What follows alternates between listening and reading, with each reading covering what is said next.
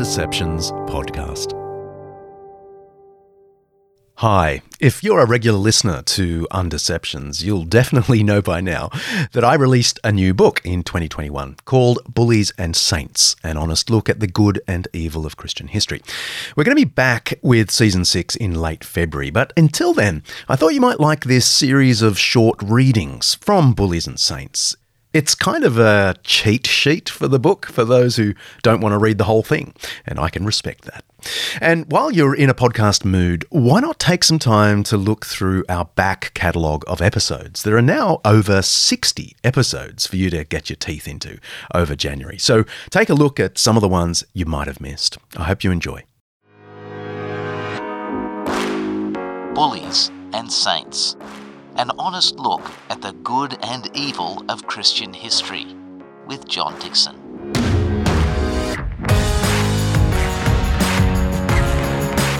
In the 40s and 50s of the first century, the Apostle Paul conducted what might be the first international aid project in recorded history, collecting donations for the famine ravaged people of Judea.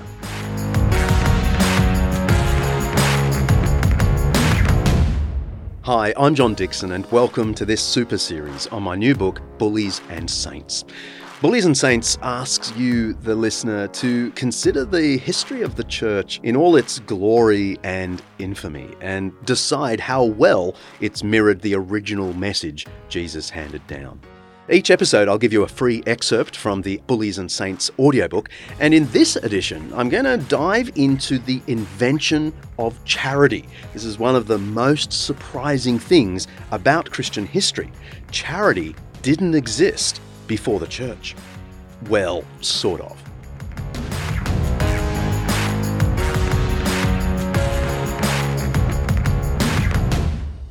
Teresa Morgan is Professor of Greco Roman History at the University of Oxford.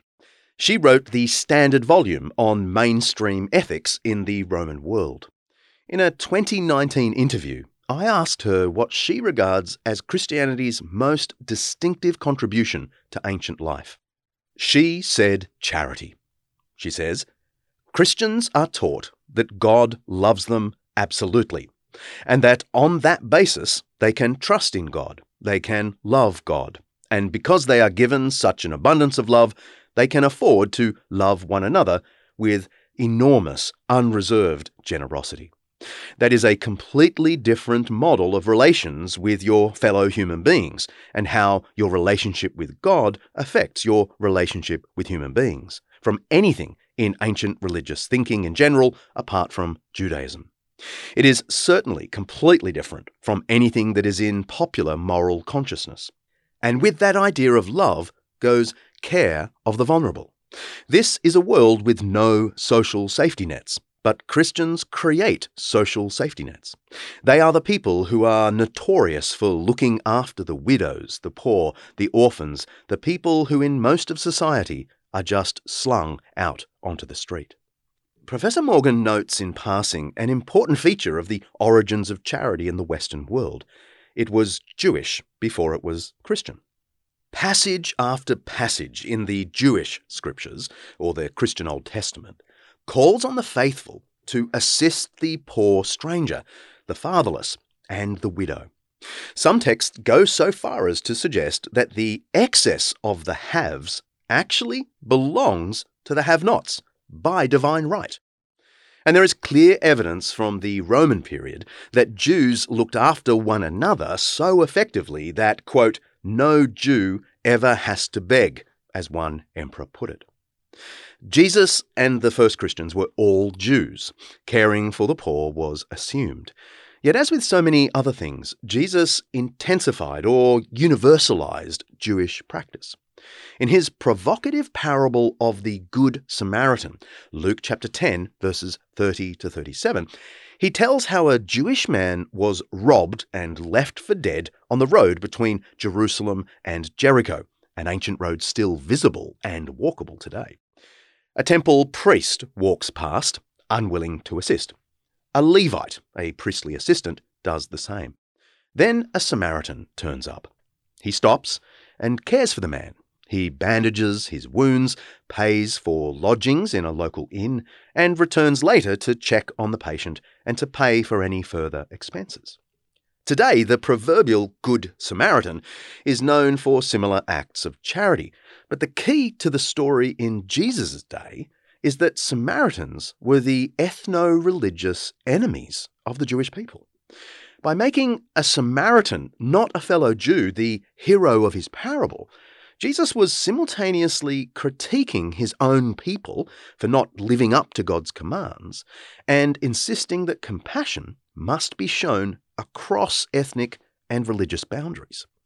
He ends the parable with a stark, Go and do likewise. Christians did go and do likewise. They took the Jewish tradition of charity and showered it on Jew and pagan, believer and unbeliever alike. Consider the following pieces of evidence from these early centuries. In the 40s and 50s of the first century, the Apostle Paul conducted what might be the first international aid project in recorded history, collecting donations from non Jewish Christians in Greece and Asia Minor, or Turkey, for the famine ravaged people of Judea. The great Apostle Peter had earlier urged Paul, as he launched out on his empire wide mission, to please remember the poor, Galatians 2:10. Paul did just that. Some of his most beautiful teachings remind Christians in wealthier regions of what drives charity. For you know the generous act of our Lord Jesus Christ, that though he was rich, yet for your sakes he became poor, so that by his poverty you might become rich. I do not mean that there should be relief for others and pressure on you, but it is a question of a fair balance. 2 Corinthians chapter 8 verses 9 and 13. Again, we can see the beautiful tune at play. Christ's sacrificial love for us inspires practical love for others. The Apostle John makes an almost identical point toward the end of the first century. We know love by this, that he laid down his life for us, and we ought to lay down our lives for one another.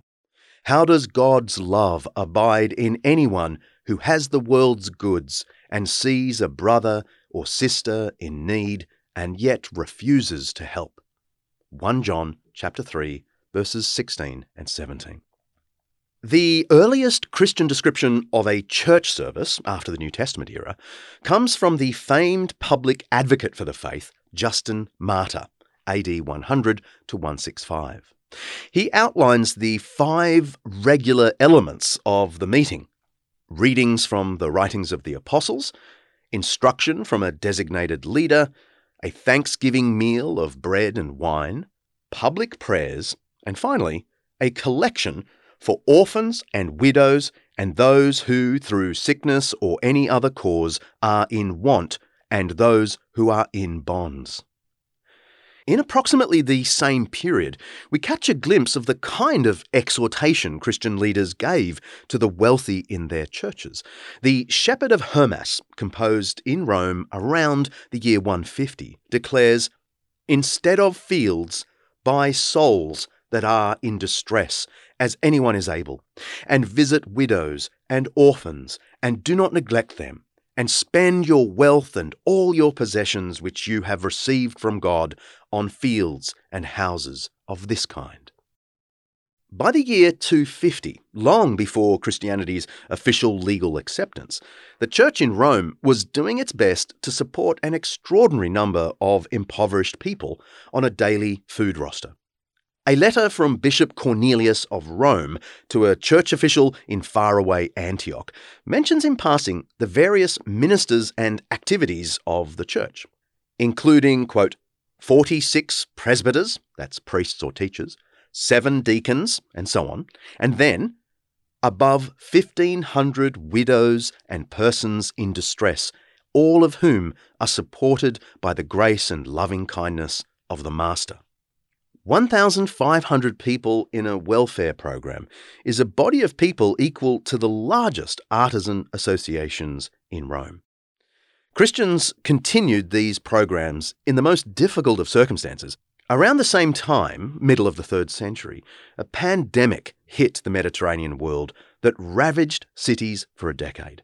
Historians call it the Cyprian Plague, named after the Christian bishop of Carthage in North Africa, whose writings provide our clearest first hand evidence of the nature of the disease. I quote The bowels, relaxed in constant flux, discharge the bodily strength, Cyprian writes at the outbreak of the pandemic in AD 252. A fire originated in the marrow ferments into wounds. The intestines are shaken with a continual vomiting. The eyes are on fire with the injected blood. You get the idea. Some have speculated that Cyprian is describing a filovirus, such as Ebola. Whatever the medical details of the Cyprian plague, we have confronting evidence that Christians at the time felt duty bound to care for the sick. Often, families abandoned their loved ones at the first sign of sickness. They might not have understood infection control, but they certainly knew that contact with the sick meant almost certain death. A letter from the same time over in Alexandria on the Mediterranean coast of Egypt grimly reports the panic that filled the city when the plague hit. Those who were in the first stage of the disease, they would thrust away and fled from their dearest. They would even cast them in the roads half dead and treat the unburied corpses as vile refuse in their attempts to avoid the spreading and contagion. The letter was written by the Alexandrian bishop Dionysius, AD 200 to 264. He praises those Christians, certainly not all Christians, who overcame their fears and followed the way of Christ in the pandemic. I quote Our brethren, for the most part, were careless of themselves and with exceeding love and filial kindness clung to one another, visiting the sick without regard to the danger diligently ministering to them, tending to them in Christ. Being infected with the disease from others, they drew upon themselves the sickness of their neighbours, willingly taking over their pains. In this manner, the best, at any rate, of our brethren departed this life, including certain presbyters and deacons and some of the laity. As our world passes through its own pandemic, I'm recording this in early 2021, I certainly don't endorse Dionysius's rejection of social distancing measures, which to my mind are an essential aspect of care. Nevertheless, there is something heroic, if naive, in what he reports. It seems that 200 years after Jesus, Christians were still reading the parable of the Good Samaritan, which also contains a reference to washing wounds and carrying the injured, and heeding its call to do likewise.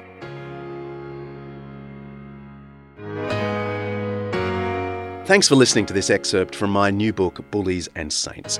Click over to Amazon.com where you can pick up a copy of the full audiobook or a print copy if you like the feel of paper in your hand, like I do. And if you've enjoyed the content, let me encourage you to go to the Undeceptions website where you'll find much more like it, including my Undeceptions podcast. That's undeceptions.com. See ya.